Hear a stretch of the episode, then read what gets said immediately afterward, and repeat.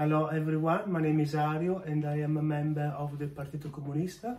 I'm here with Mr. Harpal Brar and I am most grateful to Mr. Brar for allowing me this opportunity to discuss his views on the Russian Revolution. In case some of you are not familiar with Mr. Brar, he's an Indian communist politician and writer based in the UK. He's the founder and former chairman of the Communist Party of Great Britain Marxist-Leninist and the editor of Lalkar, the oldest anti-imperialist newspaper in the UK. Mr. Brar has written multiple books on subjects as a communist, perestroika, the complete collapse of revisionism, Indian republicanism, imperialism, anti-Zionism, anti-colonialism, and the British general strike. Harpal is also the co-founder of the Hands Off China campaign and author of the book Socialist with China's Characteristics. Harpal, Firstly, what in your opinion was the cause of the Russian Revolution? There were several causes. The first one was Russian regime of the Tsars was very oppressive. It oppressed vast masses of people in the countryside as well as in the towns, but especially in the countryside, because they were the biggest landowners. They oppressed people, and Russian serfdom was only abolished in 1860s, but really it gave away not to liberation of the peasantry, but to their poverty, because they had to buy their land and they were tied to that enterprise for a very long period of time. Then, on top of that, they borrowed a lot of money from imperialist countries, especially Britain and France, but especially France, and they had to pay huge interest on, on those loans. They were dragged into every war that their imperialist uh, moneylenders demanded of them. So they were dragged into the First World War, where the Russian armies performed incompetently and very, very badly indeed. And it, this led to the to, to, to Russia's basically causing the conditions which would lead to the Bolshevik Revolution. Up to the time of the Russian Revolution, it was generally considered a proletarian revolution could only take place in the advanced capitalist countries. Now, this was in a backward country, and this is a contribution of Lenin's to the development of revolutionary thought and revolutionary Marxism. That since capitalism had turned into monopoly capitalism to imperialism, it had created a system of world economy, and every country was part of, of, of that world economy. So revolutions, given the circumstances, uh, revolution could break out, whether they were in advanced countries or industrially backward countries, where the imperialist chain proved to be the weakest. And at that moment, it proved to be the weakest in, in, in, in Russia. Then, of course, on top of that was the fact that the Russian proletariat was led by such a revolutionary party as the uh, Russian Social Democratic Party, Bol Bolsheviks, which later on became the Communist Party of Russia first and then the Communist Party of, of the so Soviet Union. And what was important about the Bolshevik Party was that the Bolsheviks, under the leadership of Lenin, fought against opportunism for a whole period, beginning with 1902 1903, right up to the beginning of the First World War uh, in 1914, they fought against their opportunists, they expelled their opportunists, and they fought against opportunism also on the European front against Trotskyites and people who followed Bernstein. Although at the time they were denounced as splitters, leftists, uh, etc., they proved to be right because they were the ones who actually stayed true to Marxism Second International had by that time become rotten. It had performed some useful services. It had mobilized and organized the European proletariat, but it was done in peaceful times where you took part in local elections and parliamentary elections and you measured your success by how many seats you had in the, in the parliament. Whereas the Bolsheviks also took part in the elections whenever they were allowed to. Tsarism didn't allow for these Uh, opportunities very often. But they did, did take part, part in these elections, especially when the revolution, after the defeat of the 1905 1907 revolution, was on the downgrade. And so Bolsheviks adopted different tactics in that period and took part in all kinds of activities, including taking part in elections. But for them, the elections were not to capture parliamentary seats, not but to use the parliamentary arena to denounce parliamentarism, to expose the rottenness of, of, of Zionism. So the communists who are true to, to Bolshevism, who are true to Marxism and Leninism, in any country where they take part in electoral, electoral activity, it is not to become the ruling party through elections. It is basically to exp- expose parliamentarism, to expose what social democracy became after the First World War, a, a rotten representative basically of, of the bourgeoisie. So all these factors came together and Tsarism fell in February or in the European calendar in March 9, 9, 9, 1917. And a whole period, which in revolutionary times is a very long period, from February, March to October, November 1917, is the period of preparation for the October Revolution. As Lenin said, what separates the democratic revolution from the socialist revolution is the preparedness of the masses. That's the most important. And during that period of time, the Bolsheviks were able to win a majority in the Soviets, and they were therefore able to launch the October Revolution. That's really, in my view, some brief causes for the October Revolution. A strong Bolshevik party, the rottenness of, of, of the Russian regime, mm, the very poor performance uh, in the war, when the Russian capitalists and European capitalists were making a lot of money, the, the Tsarist soldiers sometimes did not even have a gun to fight with. Several people were sharing one, one gun. And of course, the peasantry that was deprived of land and were being oppressed um, had a great effect because the, most of the Tsarist army were actually peasants with uniforms. And so they knew the conditions of, of their families back home. And they were very willing to do that.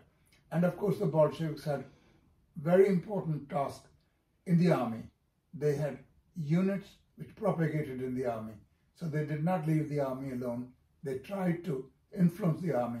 Without the army coming over to the Bolsheviks, there would have been no, no revolution. So it's a very important lesson for the communists that if they want to fight for revolution, they must somehow find ways of connecting themselves with, with, with, the armies. It's a very difficult task.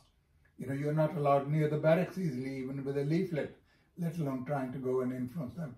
But somehow we have got to find the way of actually having cells and units within the army. Thank you. And why do you think the Russian Revolution is important? It's important for a number of reasons, and they're not necessarily in the order of uh, importance, because I'll say them at random. But if importance is to be given, the most important part of its importance is it actually destabilized imperialism. Imperialism since 1917 has never been able to recover the confidence and the st- stability that it enjoyed before 1917 revolution. You may say that it doesn't sound right in view of the collapse of the Soviet Union, in view of the reversal in the movement that we faced for the last 40, 50 years. But nevertheless, it had a lasting influence. Imperialism has never ever been able to achieve that stability and never will. It's on it's an era, as Stalin defined, Leninism is the era of proletarian revolution and the downfall of imperialism. So of course history does not always move with the same speed with which we would like it to move but it's moving all the same forward. You can look all around. You can see the conflict in Ukraine, new Nazi natives, uh, war, proxy war against Russia, or you can see what is happening in the Middle East, in, in what the Zionists are doing, yeah. with all their weaponry, with all their sophisticated army, with the support of all the imperialist uh, countries combined.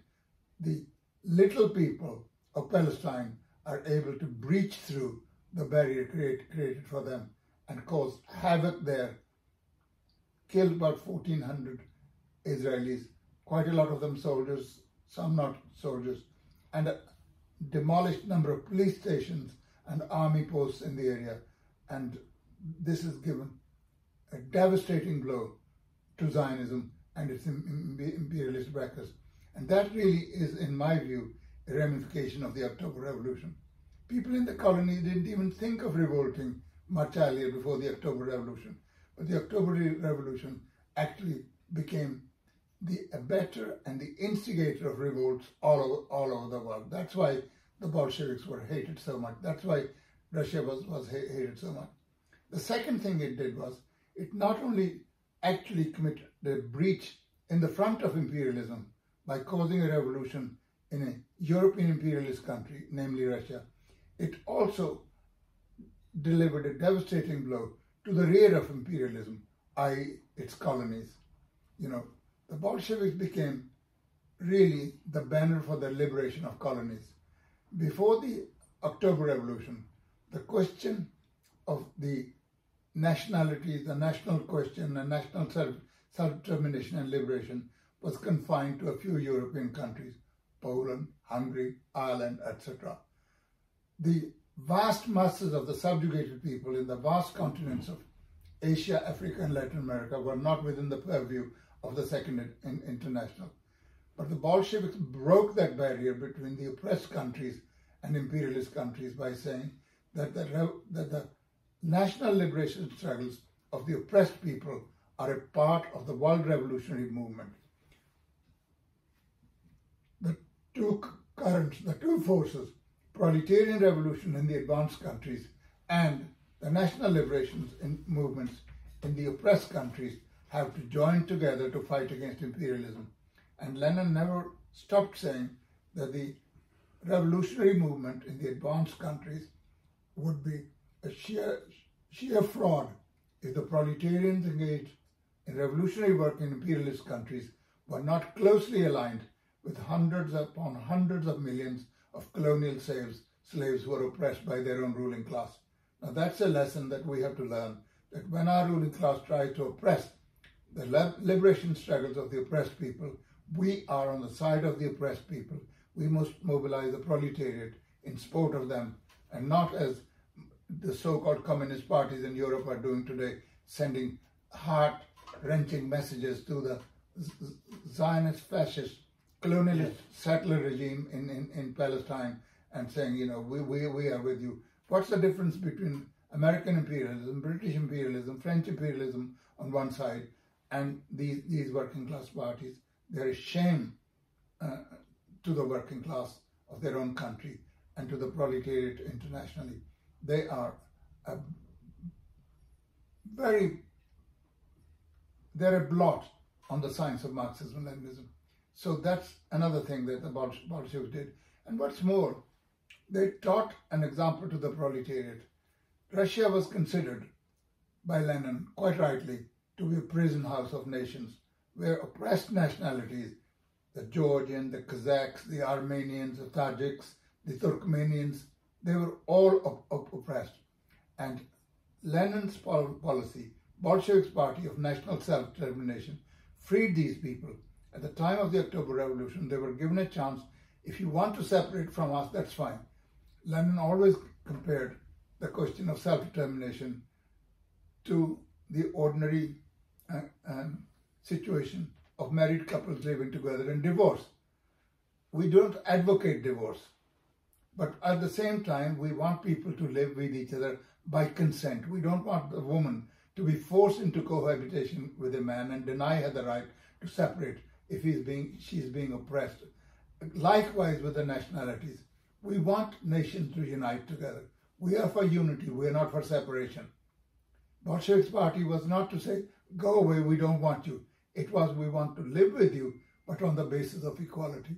And that is why the nationalities, minority nationalities, played a tremendous role in the Russian Revolution.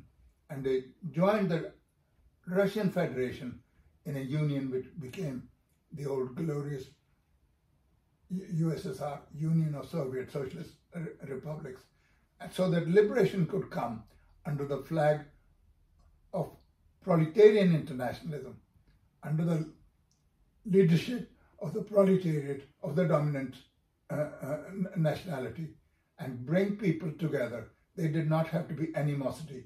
Elsewhere, people are fighting against colonialism. They have to fight with weapons in hands, but not with the Bolsheviks. They were given the absolute right to secede if they wanted to, to determine their own future. But equally, that was also self-determination. They decided to join with, with, with the Russian proletariat and built the wonderful society that Soviet Union was. In my view, humanity has not done anything better than the Russian Revolution and what followed from the Russian Revolution, the collectivization of agriculture, the industrialization of the country, and its crowning glory in defeating fascism in the, in the Second World War. So that's another thing.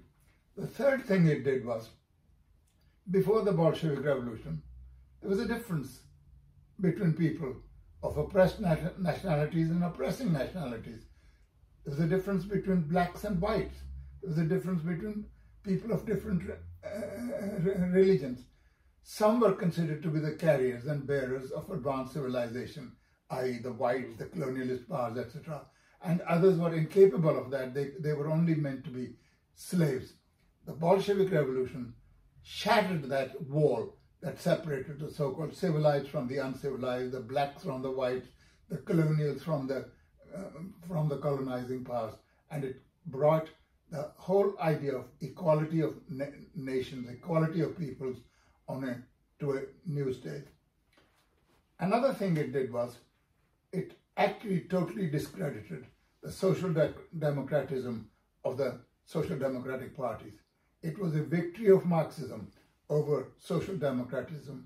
It was the victory of proletarian revolution over parliamentarism. You know, this and these are, in my view, some of the chief uh, reasons why the Bolshevik Revolution continued to have such a sway. The bourgeoisie keeps on saying communism is dead. Well, if it is dead, there's no need to say it. You must have members of your family who have died, but you don't go every day around saying they're dead. You know, we know they're dead, and that's the end of it. You don't, for example, say Napoleon is dead.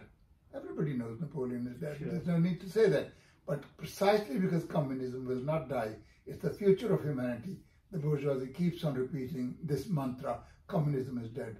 It's not dead. Just as the, the Zionists keep on saying, when we launch this operation, the resistance is dead.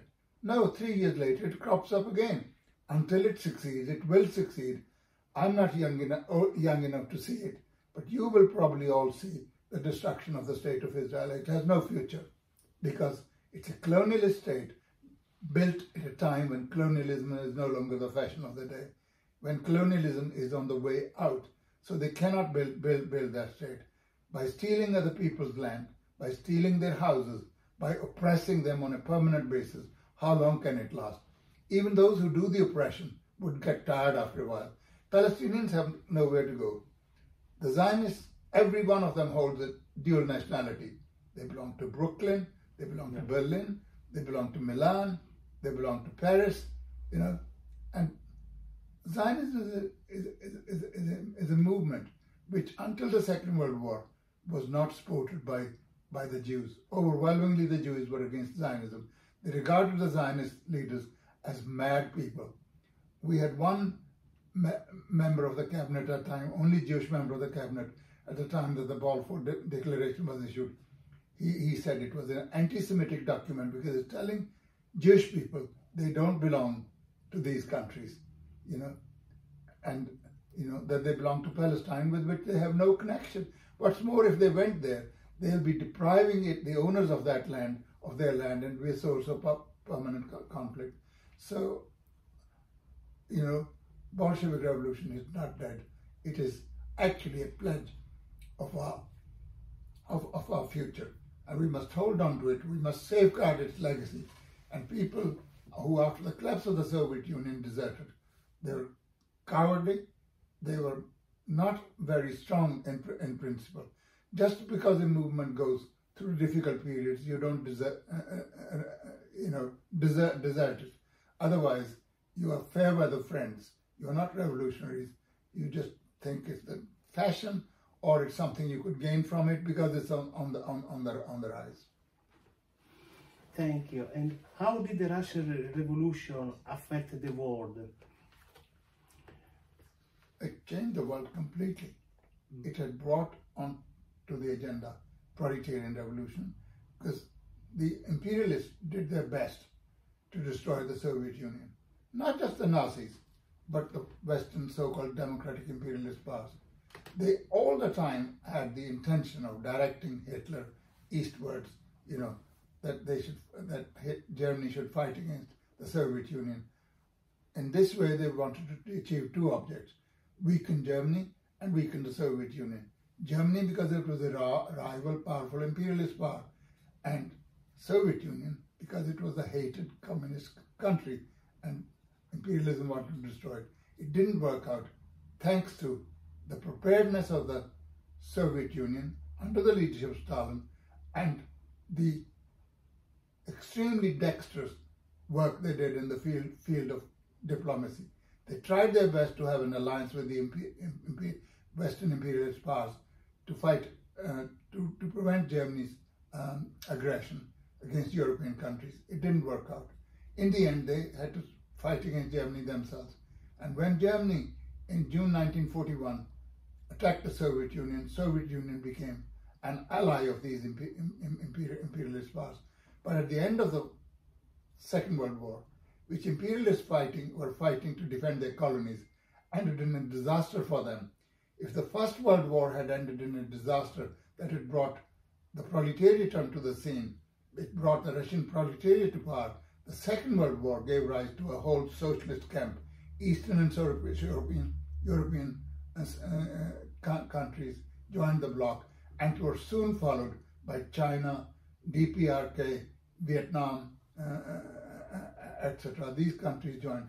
So by the time the you know not, the Second World War was over, soon after that, one third of the territory of the world and one quarter of its population were under communist rules, and that was uh, a most fantastic uh, uh, uh, achievement of, of, of that revolution. And of course, very soon they were followed by liberation of, at least the formal liberation of the colonies, one after the other. The 50s, 60s, and 70s saw the independence of these countries. Yes, they did not manage to break the economic umbilical cord that tied them to imperialism, but it certainly laid the basis for them to move, move, move forward uh, you can see what is happening in West Africa now. One after another, these countries are, even if it's through the army. A lot of people, of course, don't like army rule. I don't either, right? But in certain circumstances, they are the only ones who have the mass support who can actually expel the imperialist powers. The French were refu- refusing to leave Niger. In the end, the huge demonstrations in the capital of Niger, Niamey, uh, and, and the pressure exercised by the new military rulers forced, forced them to leave. They tried to mobilize because they always like to fight, fight proxy wars. They, they don't like to shoot with a gun on their own shoulders. They like to put on somebody else's shoulders and pull the trigger. So they try to mobilize West African countries like Nigeria and company to invade Niger to restore what they call the leg- legitimate democratic government. But they don't give a damn about democracy any anywhere. The main thing was that they want to protect their own interests. Niger, for example, is the source of uranium to imperialist countries, both for weapons and for nuclear power for pre-peaceful purposes. Every third bulb in France is lit by uranium that is uh, that comes from Niger. Nigerian people, only about 10 or 15 percent have access to electricity, but the French are not short of electricity and partly, partly, not completely, is due to what they get from, from Niger. And the story is repeated in country, country after country. So these countries are trying to achieve liberation. History has turned unexpectedly in a different corner. For the moment, they're not allying with Soviet Russia because it doesn't exist anymore. They're allying with Russia, capitalist Russia, they're aligning with China, a number of countries, and this gives them a breathing space. China's Road and Belt Initiative, for example, is allowing various countries to get onto the course of development through the development of infrastructure. And the Chinese are helping very much. And the Russians, for example, are also undermining the very foundations of not just US imperialism, but of the combined NATO powers. The, they are bound to be defeated, whether it takes six months or two years, they're bound to be defeated in, in, in Ukraine. In my view, the most important contradiction and the most important question of present day, which the communist movement must face, is the proxy war waged by NATO against Russia through Ukraine. The defeat of NATO countries in that would mean the disintegration of NATO. It wouldn't bring socialism straight away. It's not a fight for socialism, but it will, by weakening imperialism, lay a solid basis for the development of the mo movement in different countries. Thank you. And finally, if you were to compare the factors that caused the Russian Revolution with our era, is there today an ideal convergence of factors and characteristics that would, that would lead to a similar outcome? As of today, yeah. no. Because, you know, for, for a number of reasons, objective and subjective. The working class in European countries is not in a state of ferment. It's not active, it's passive. It's a sleeping lion. When it wakes up, it would be very powerful. But for the moment, it's nothing. It's not do, doing much. The working class is not control, in control of things. You know. But as Marx famously said, and Lenin repeated that, that there are sometimes decades when nothing happens. And then there are days in which decades are encapsulated. Things happen very quickly. I do not know when this will be happen. But when I look around how imperialism is being shaken, how it is being defeated in country after country, since the Second World War, there's only one victory that the uh, United States of America has achieved in the battlefield. That is against tiny Grenada, when they overthrew the government of a country with a population of 90,000. They lost the war in Korea, they lost the war in Vietnam, they lost the war in Afghanistan, they lost the war in Syria, they lost the war in Iraq, and they lost the war in Libya. They're winning in nowhere. All they can actually show on the balance sheet is they destroyed millions of lives and they destroyed wealth in countless quantities, wealth belonging to other people. They stole other people's money, but they have not won. And so when I see that all these things happening, they're slowly, if I use the expression, quantity is shortly going to turn into quality. When this will happen, I'm not able to say, but certainly there's no need for us to be dis disheartened. I think we're living in 30 years for the first time in a very exciting period, and there is something to, to, to, to, to look, look forward to. We must take part in the most small activity as well as big activities. You know the old saying in your country, all roads lead to Rome. Yeah. And we must work in such a way that everything we do, do is in the furtherance of proletarian revolution and national liberation. That is what we can do, and that's what we can hope for and work for. Mr. Brar, thank you very much for allowing me today to talk to you. I'm very honored. And I wish also to say thank you on behalf of the Partito Comunista. And this video interview has been produced in collaboration with the Communist Party of Great Britain, Marxist-Leninist, a party that Partito Comunista is honored to be linked to. Uh, and may, may I Please, may, may, may, may, thank, thank you and your party, Partito Comunista d'Italiana, uh, for sparing the time to come and, and in, interview me. I'm not telling you anything that you or your party don't know, but I'm, I'm obliging because you asked me to be in, interviewed. And thank you so much. Thank you very much. Such a pleasure for us. Thank you, Mr. Brar.